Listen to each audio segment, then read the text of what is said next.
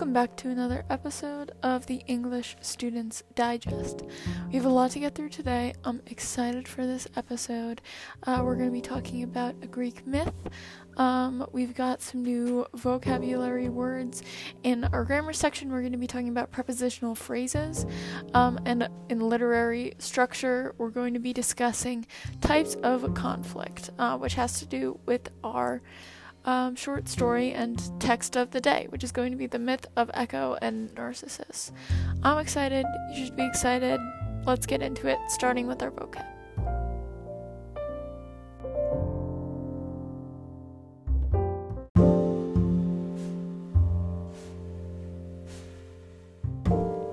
Okay, starting with our vocab of the day, we have two words, um, and both of them have to do with our myth.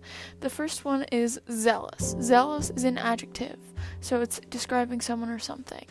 Um, and the definition here is something that's marked by fervent partisanship for a person, a cause, or an ideal.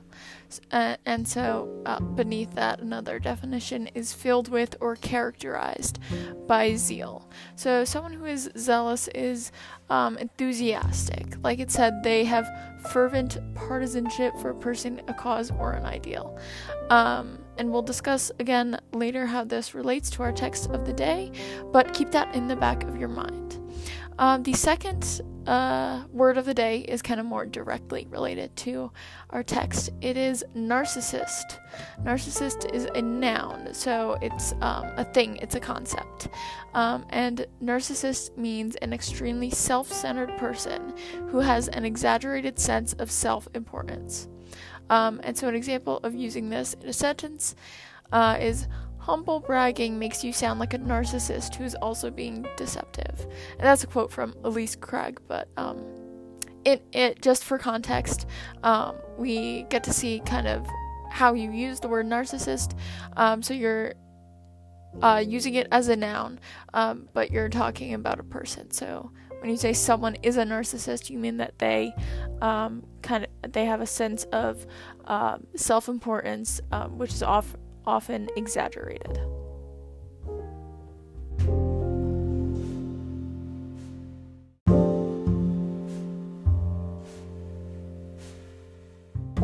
Next, we're going to be getting into our grammar concept, which is prepositional phrases. Uh, now, prepositional phrases, I know it, it, that's a it's a concept that I've struggled a bit uh, with in school. So I thought, you know, relearning it couldn't hurt, and I think I have a better understanding of it now. So, prepos- the definition of a prepositional phrase is a modifying phrase consisting of a preposition and its object. So, I, I mean, you, you just read that definition, it's not super easy to grasp. Um, so, when we're talking about a prepositional phrase, um, there's the preposition. Now, a preposition, some examples of a preposition are after, about, below, off, toward, above. Those are all prepositions. And what makes um, a prepositional phrase is that kind of other concept of it of having an object. So when you're when you have a prepositional phrase um, by itself, it would be the preposition, um, an adjective or transition word and then the object. So the preposition is talking about the object uh, as well as the adjective, but the important parts are the preposition and the object. Those two together make the prepositional phrase. Let's look at some examples. It's hard to kind of grasp when we're just talking in terms of parts of speech and just saying a bunch of words that might not have so much meaning. So let's see how they're used in sentences. Um, the first sentence we're going to be talking about has multiple uh, prepositional phrases in there. So, the first one is above the door, there was a window to the house. So, the first prepositional phrase comes at the beginning, uh, and this phrase is above the door. Uh, in this phrase, above is the preposition, um, and the door uh, is the object. So that's what makes it a prepositional phrase. It's got the preposition above and the door, the object. The preposition is talking about the object, the door. Above the door. That's preposition, a prepositional phrase. Uh, then we have kind of like this middle section, which is there was a window. Um, that's a statement. That is the part of the sentence that could exist on its own. You could just say there was a window. Um, that's not a, a prepositional phrase. It doesn't have um, a preposition. It has an object, an object, a window, uh, but the preposition is not there. So again, our first prepositional phrase in the sentence is above the door. Then we have the middle section, uh, which is an, a sentence that could exist on its own. There was a window. And the last section is another prepositional phrase, to the house. The preposition in this phrase is to, the object is the house. To the house is a prepositional phrase.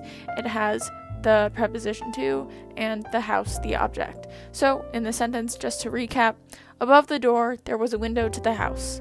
The first preposition prepositional phrase is above the door. Then we have there was a window, which is a sentence that could exist on its own. And we have um, to the house, which is the last prepositional phrase. Um, the next sentence we're going to be talking about only has one prepositional phrase, um, and it's in her drawer. I found a book. The prep- the prepositional phrase in the sentence comes at the beginning. In her drawer. Uh, we're looking at the preposition in, uh, and drawer is the object. So we've got preposition, object together. They make a prepositional phrase a second bar- part of the sentence is not a prepositional phrase. I found a book. That is um, like a phrase that could exist on its own as a sentence. Uh, you don't need the prepositional phrase in front in her drawer, uh, but it adds to the sentence. So you could just say, I found a book. But when you're saying the sentence in her drawer, I found a book, you are including a prepositional phrase in there. Um, let's go through two more examples just to help get a better understanding of prepositional phrases. Okay, the next sentence we're going to be talking about is After several minutes, we located the key for the door. This sentence has two prepositional phrases. Again, one at the beginning and one at the end. That's not always how the structure is, that's just a coincidence. But uh, the first one is after several minutes. In this case, after is the prepositional phrase, or I'm sorry, after is the preposition, minutes is the object. Uh, the preposition after is talking about the object minutes. In the middle, we have several, which is still part of the prepositional phrase, but unlike a transition word, it's an adjective uh, describing the minutes. There were several minutes, uh, but it still is part of the prepositional phrase and adds to that. Um, it, it, encompasses the um, preposition, and the object combining to get the preposition prepositional phrase. So, again, the first prepositional phrase in the sentence is after several minutes. Then we have that middle section, which is we located the key. We located the key is a sentence that could exist on its own. It doesn't need those prepositional phrases at the beginning or at the or at the end. Um, so our last prepositional phrase is for the door. In this case, for is the preposition, and door is the object. Uh, preposition plus the object equals prepositional phrase. So, again, the sentence after several minutes, we located the key for the door. After several minutes is a prepositional phrase. We located the key is a sentence that could exist on its own, and for the door is another prepositional phrase at the end of that sentence. The last sentence we're going to be talking about is the flock of tiny swallows flew over the trees near the lake. This sentence has three prepositional phrases in it. And it doesn't really have a sentence that could exist on its own. The first prepositional phrase does not come right at the start of the sentence. It comes after the first two words. So we have the flock and then the prepositional phrase, which is of tiny swallows. Of is the preposition, swallows is the object, tiny is the is the um, adjective that gets sandwiched in there, um, which is part of the prepositional phrase. So again, the first one we have is of tiny swallows. Then we have another word, which is flew, before we have our next two prepositional phrases. So at this point, we have the flock of tiny swallows, which is the prepositional phrase, flew, and then the next prepositional phrase, which is over the trees. Over is the preposition, trees is the object, that is a prepositional phrase. The last prepositional phrase comes directly after the second, and it is near the lake. Near is the preposition, lake is the object. Um, combined, we get the prepositional phrase. So again, we have three preposi- prepositional phrases in this sentence. The flock of t- tiny swallows is a prepositional phrase. Flew over the trees is a prepositional phrase. And near the lake is a prepositional phrase. So that's our review of prepositional phrases for the day. Um, after saying prepositional phrase so many times, it has now lost meaning. Um, it doesn't really, this grammar concept doesn't really have to do that much with our story of the day, but it's still something good to know and it makes you feel smart once you figure it out. So that's that. And we'll move on to our types of conflict next.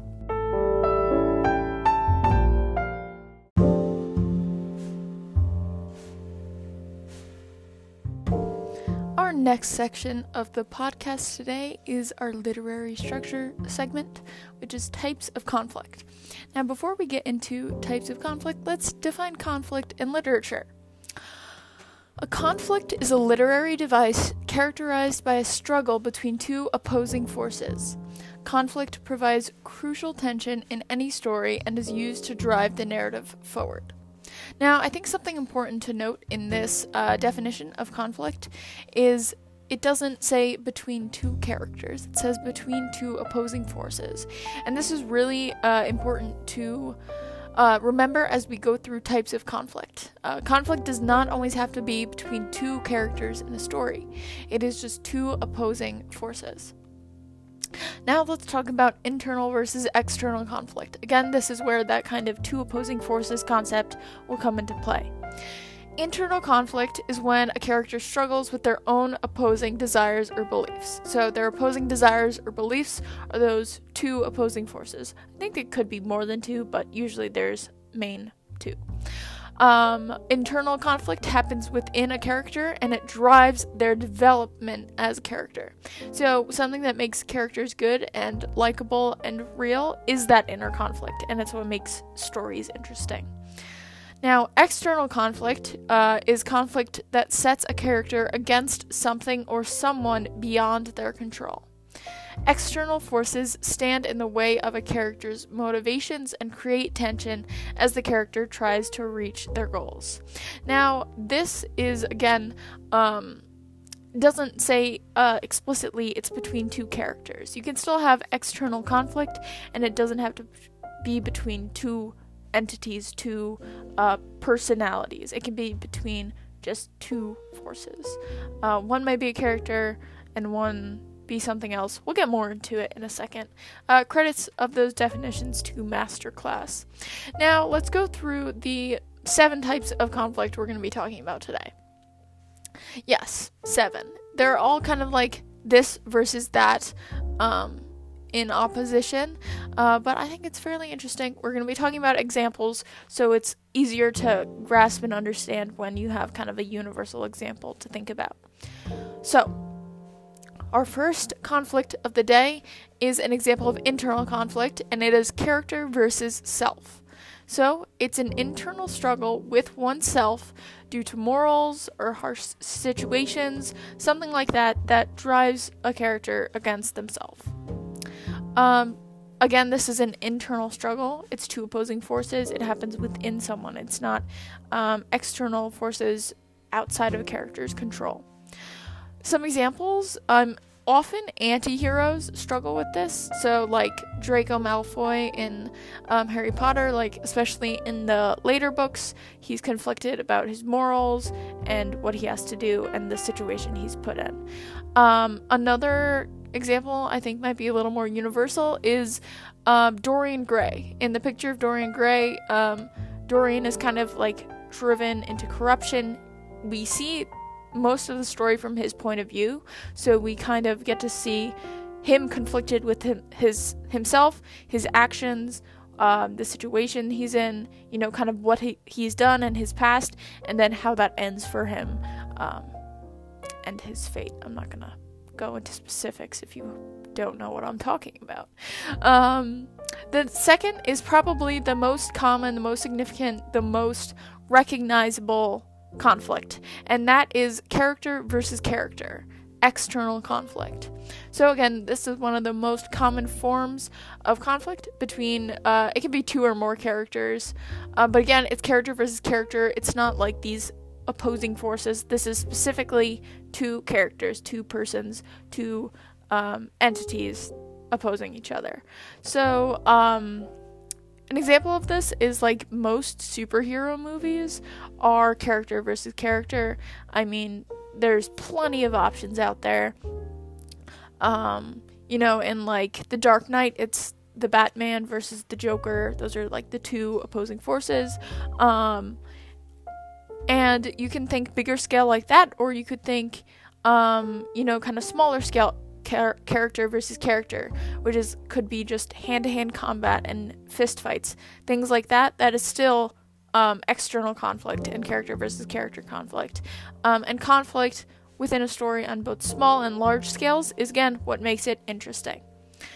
Um, some examples of this again, we have superhero movies um, and fistfights, but also um, like feuds between characters, rivalries. So, uh, for example, in the Iliad, it's a war. War is character versus character, external struggle. Um, so, it, yeah, yeah. It wars, fights, stuff like that. That's character versus character struggle. Um, and we also want to think of this in terms of humans. Um, we're thinking human versus human in this case. Um, not really like human versus God or anything. We'll, we'll get more into that in a second. So, again, that's character versus character conflict. Our third form of conflict we're going to be talking about is character versus nature. Now, this is external conflict again, but notice it's not, nature is not really a character, it's just an opposing force, like we said in that original um, definition. So, an example of this is like uh, really any like stranded trope story. So, like stranded on an island, um, Jaws. You know, they're I mean they're fighting sharks. Um, uh, like Lost. All of those things are kind of character versus nature. It's where you have to. It's it's a story of survival, something like that. Um, so again, that's two opposing forces, not necessarily um, two characters pitted against each other.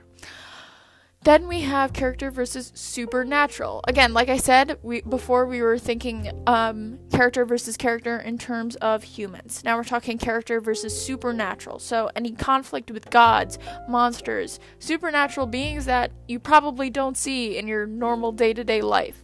So I'll, I think um, the first thing I thought of when I was looking at these examples was Percy Jackson. Um, again, that's kind of an adaptation of Greek mythology in modern day, um, and it's these half human characters um, that often go against gods, um, monsters, um, just fate, stuff like that. I mean, fate is different, but um, gods, monsters, supernatural beings, that is uh, character versus supernatural. a more uh, universal one that probably more people will know is the Odyssey. Um, in the Odyssey, Odysseus has to face, for example, um, a cyclops, um, which is not a creature you know you see when you go out for a hike. So that that's an example of character versus supernatural. Again, external conflict. Um, yeah. Another good example that uh, kind of more cements the idea of opposing forces rather than characters and entities is um, magical forces. So anytime it's kind of character versus magical force or a magical being or a sorcerer or something like that, um, that's also an example of character versus supernatural external conflict. Our fifth uh, example of conflict um, is character versus technology. So, in this, uh, I mean, it's pretty self explanatory. It's character versus technology. Um, so, if we're looking at examples, we can uh, talk about I mean, this is a superhero movie, but it's what I thought of. Um, in Age of Ultron, um, they're f- fighting robots. So again, that's character, human characters versus technology, um, which are not human characters. Um, then another example is 2001: A Space Odyssey.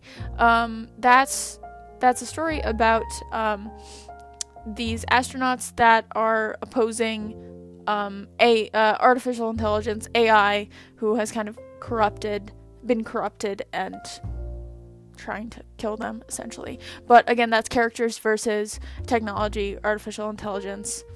That's character versus technology. Again, external conflict. Only two more conflicts to go through. We're getting there, people. All right, number six is character versus sex society which is external character versus society external conflict um, so often this occurs um, when characters have motivations to take action for their morals for their freedom for their justice etc or they're like going against societal norms, something like that.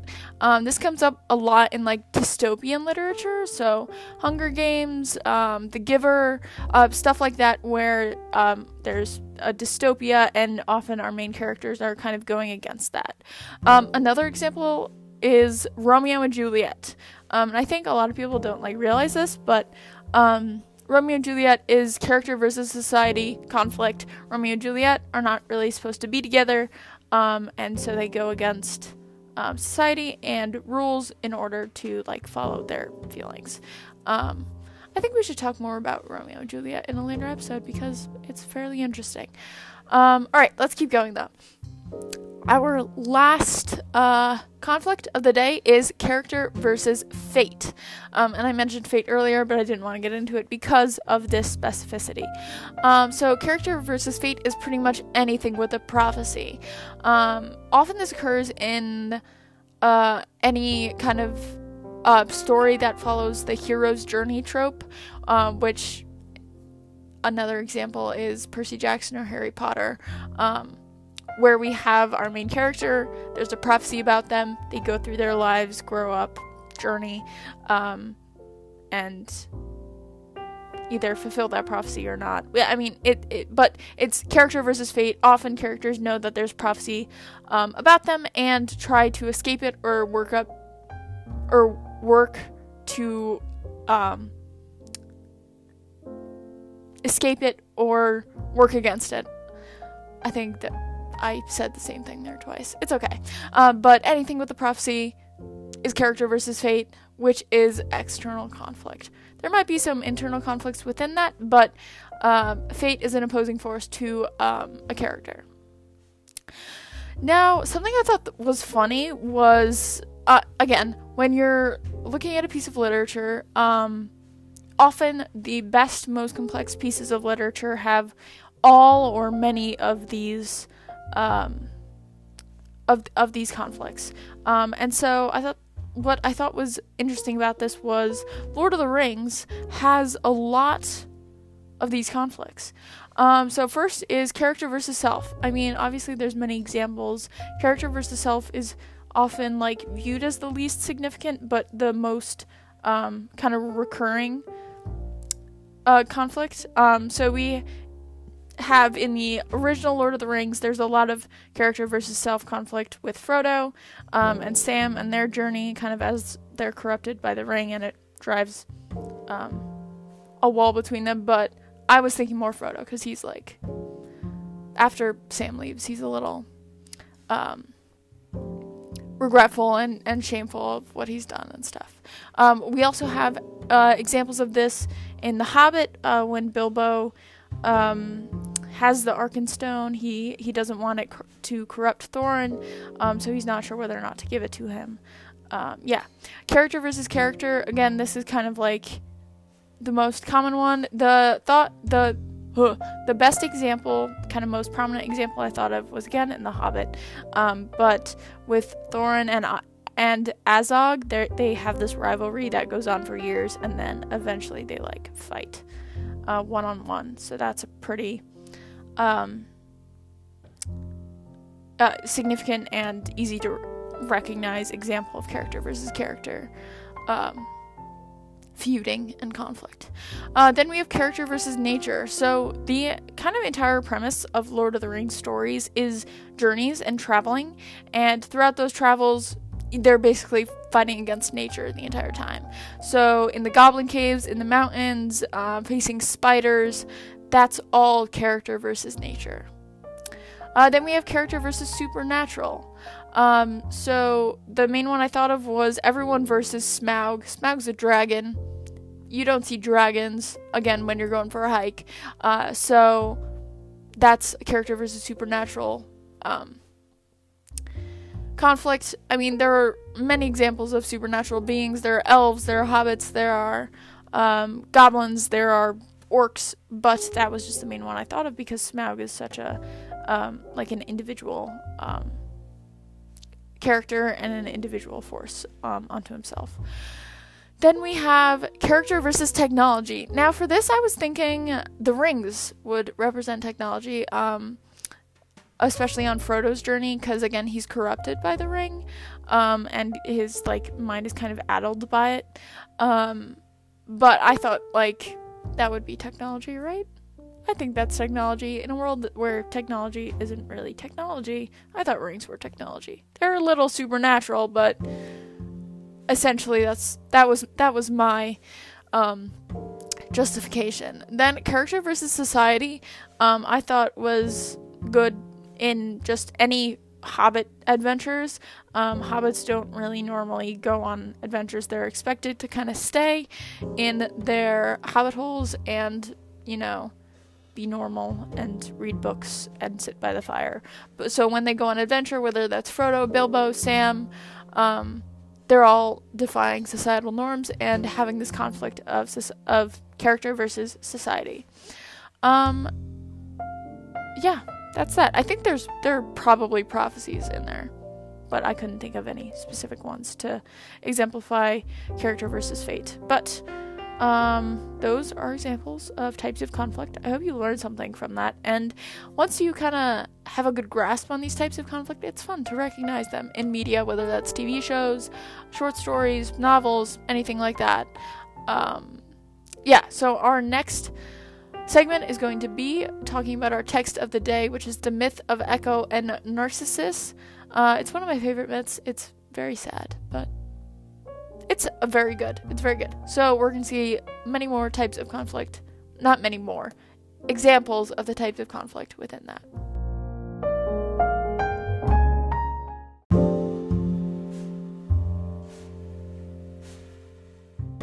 Alright, now let's get into our text segment of the day.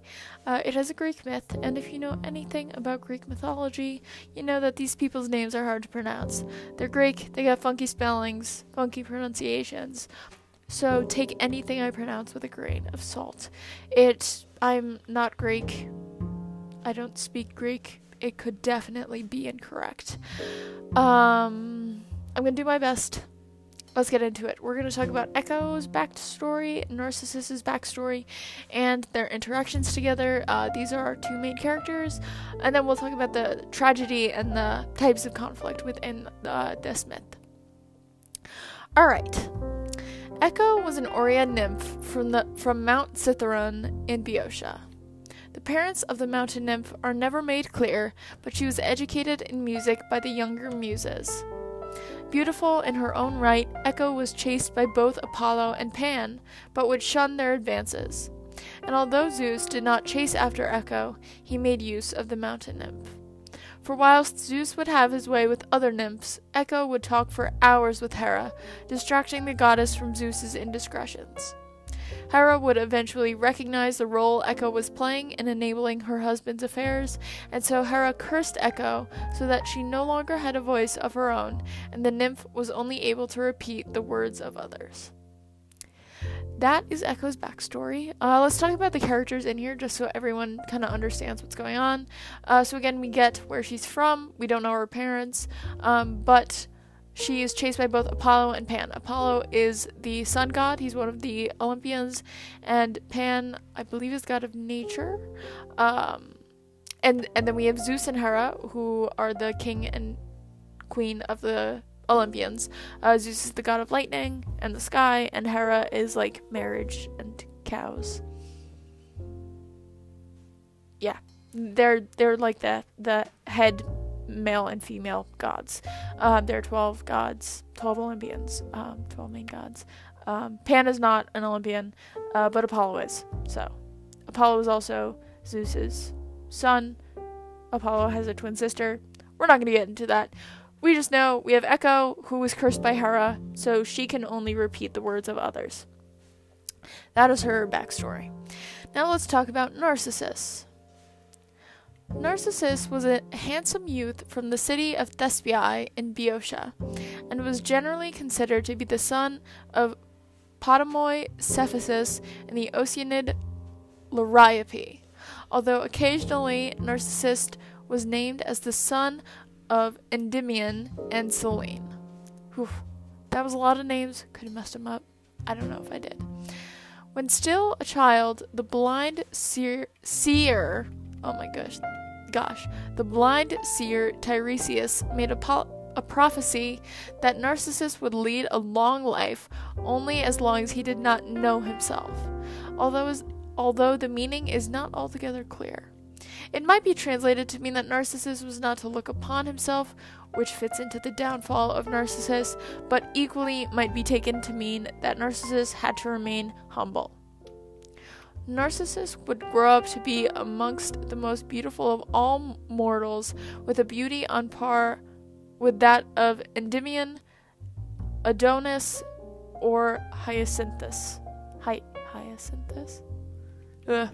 Yep, just these are people that are beautiful. That's all you need to know. Narcissus would become a deer hunter, but his beauty brought forth many admirers, both male and female, and mortal and immortal. That is Narcissus's backstory. Now, if we go through this, we just the most important part of this is that um, he there's a prophecy about him made by Tiresias uh, that he would lead a long life only as he did not know himself. Again, we don't really know the true meaning of that, uh, but that's just the important thing. We get what he's who his parents are. Um, not super important in the myth of Echo and Narcissus. All right. Now we're going to talk about their their little interaction. So again, Narcissus uh, is bringing bu- bringing forth um, his beauties, bringing forth uh, many admirers. One of the admirers of Narcissus was Echo, for after being cursed by Hera, the Oread had wandered through, Boeotia and had glanced at the youthful Narcissus while he hunted, falling immediately in love with him. With no voice of her own, Echo could not call out to Narcissus, but eventually the Thespian sensed that he was being watched and called out. Echo could not respond to the question, Who's there? and could only repeat the words of Narcissus. Eventually, though, Echo left her hiding place and came face to face with Narcissus. Narcissus was incapable of loving anyone but himself, and Echo was cruelly rejected.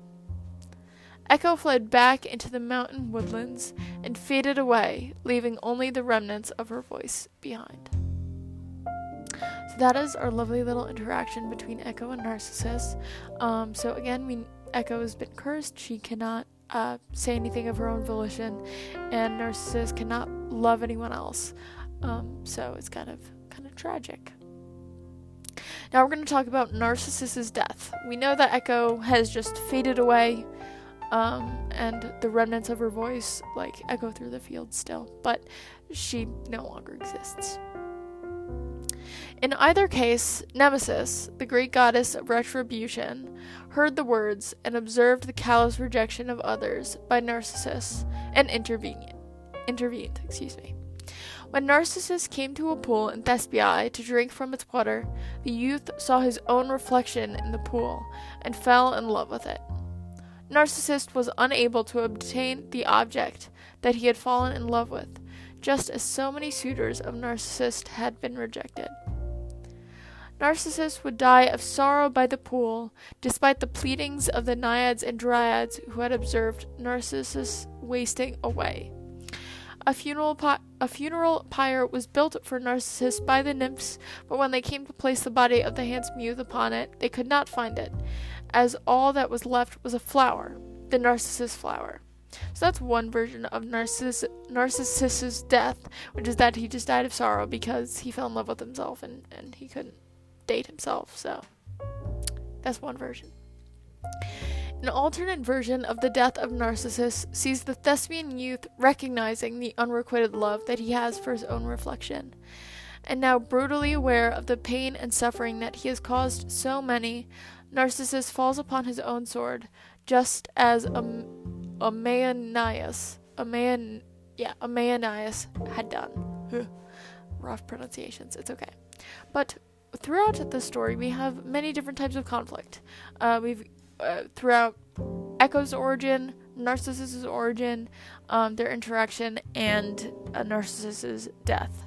So, first we have character versus fate. If we think back to Narcissus's backstory, uh, there was a prophecy that was made about him that was as long as he didn't know himself, he would live a long life. Um, we see that the uh, prophecy was kind of proven true because he fell in love with his own reflection, um, therefore knowing himself, um, and either killed himself or just died of sorrow, um, and did not lead a long life. Uh, so that's our first conflict, which is character versus fate. Then we have character versus character. Um, the easiest uh, recognition of this is narcissist rejecting Echo. Um, yeah, their one interaction, they just butted heads, two opposing forces. That's our character versus character. Um, it's not really any other forces. Uh, character versus self uh, is narcissist committing suicide. He couldn't love himself. He didn't know what to do, and so instead of living or, you know, living in the, I don't know, pain of uh, unrequited love with oneself, he he he died. In that in that version, that he he would have been so at odds with himself that he just he just um he he took his own life. Um, so again, that's our third conflict, which is character versus self. And then we have character versus nature, uh, which is Narcissus. I think dying of starvation or sorrow. Um, he just he couldn't tear his eyes away from himself and died because of nature, but also because of that kind of self conflict.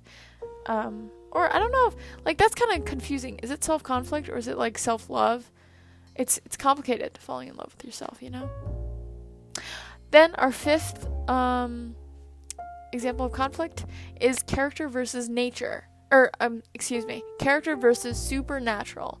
Um, again, this is Greek mythology. We got gods and naiads and dryads and all different beings that you don't see on your daily hike. Um, so for character versus supernatural, I said Echo being cursed by Hera. Hera is a goddess. Echo is not. Uh, she's a nymph. I mean, being a nymph is still supernatural, but um, she's cursed by Hera. They're at odds because Echo was um, making sure that Zeus was not caught in an affair uh, by Hera, his wife. Um, so again, those are our five different types of conflict. Uh, as you can see, you might not like when you're reading a story like this, you might read it and just go, oh, that's a sad story, and kind of not see the depth of these conflicts. Um, and so once you can recognize different types of conflicts, internal and external conflicts, and their significance, um, it makes stories so much more complex and so much more um, interesting. Again, in the story, it's not really character versus society or character versus technology, but that doesn't mean that multiple conflicts do not arise.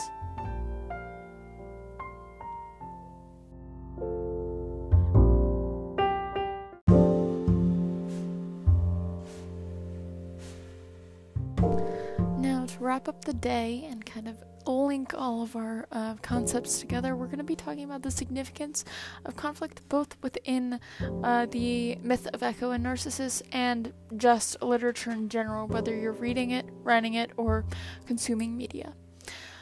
Now, in our story of Echo and Narcissus, um, the different types of conflict that come into play all kind of play a role later in the story. And eventually contribute to the fate of our characters. Um, so, at the very beginning in her origin stories, we have the curse of Echo. She's cursed to only be able to repeat things that other people say. And we have the prophecy um, about Narcissus. So, there's this uh, character versus supernatural conflict with Echo and character versus fate conflict with Narcissus. Now, these are maybe the most significant conflicts within the story because they are integral. Integral? Is that how you say that? I think it's integral. They are integral in how uh, the characters kind of die, I guess you could say. Um, so because Echo um, cannot speak to Narcissus, and because Narcissus cannot love anyone but himself, um, you know, she's cruelly rejected, uh, which is conflict that comes out of those earlier conflicts. Um, and this rejection causes Echo to kind of fade away into non existence, and then causes uh, the goddess Nemesis to um, force, well, not force, but causes the goddess ne- goddess Nemesis to um, have Narcissus fall in love with himself and eventually die because he falls in love with himself. And so these layers of conflict are easily to kind of um, not really grasp or just kind of ignore as you're reading this story. It's easy to just say, oh, it's a story about, you know, making sure you don't like fall in love with yourself or you know love yourself too much or be too full of yourself um, it's so much more than that especially when you're looking at the complexity of these conflicts and i think it's important to note that even in such a short amount of time um, in this passage in this myth um, we take a simplistic plot what could have been a simplistic plot and it's deepened so much because um, these other conflicts are included. And so I think that's like I said, it's significant when you're both reading and writing because it both gives you a more enriching experience as a reader or just consuming media in general. Um, or when you're constructing a story, um, it's what makes a story good is those layers of complexity within conflict. You can't have an interesting story if you don't have conflict and even if you have one type of conflict it's not going to be interesting until you include those other types and deepen them and make them connect and uh, kind of interlink with each other. Um, so that's why conflict is so so important in media and literature etc um, i find that often my favorite characters are the most conflicted ones uh, because conflict really develops and deepens character. If, if character is not conflicted, then they're not interesting. So um, these conflicts are what make characters interesting, what make them lovable, especially when you agree with their um, conflicts and why they're conflicted. Um, so that's that's what I find very interesting about conflict. It really shapes the stories that we love so much. Um, that's our episode for today. Hope you enjoyed it. Um, maybe it'll, it'll, get you back into your Percy Jackson phase um, of Greek mythology. Um, but I love Greek mythology. I love the depth of it. Um, and we will see you next time. Um, Again, just to recap, today we went through prepositional phrases, we went through our vocabulary words, which are um, narcissist and zealous, which are both present in our lovely myth. Uh, narcissist, again, pretty self explanatory. Narcissus was a narcissist.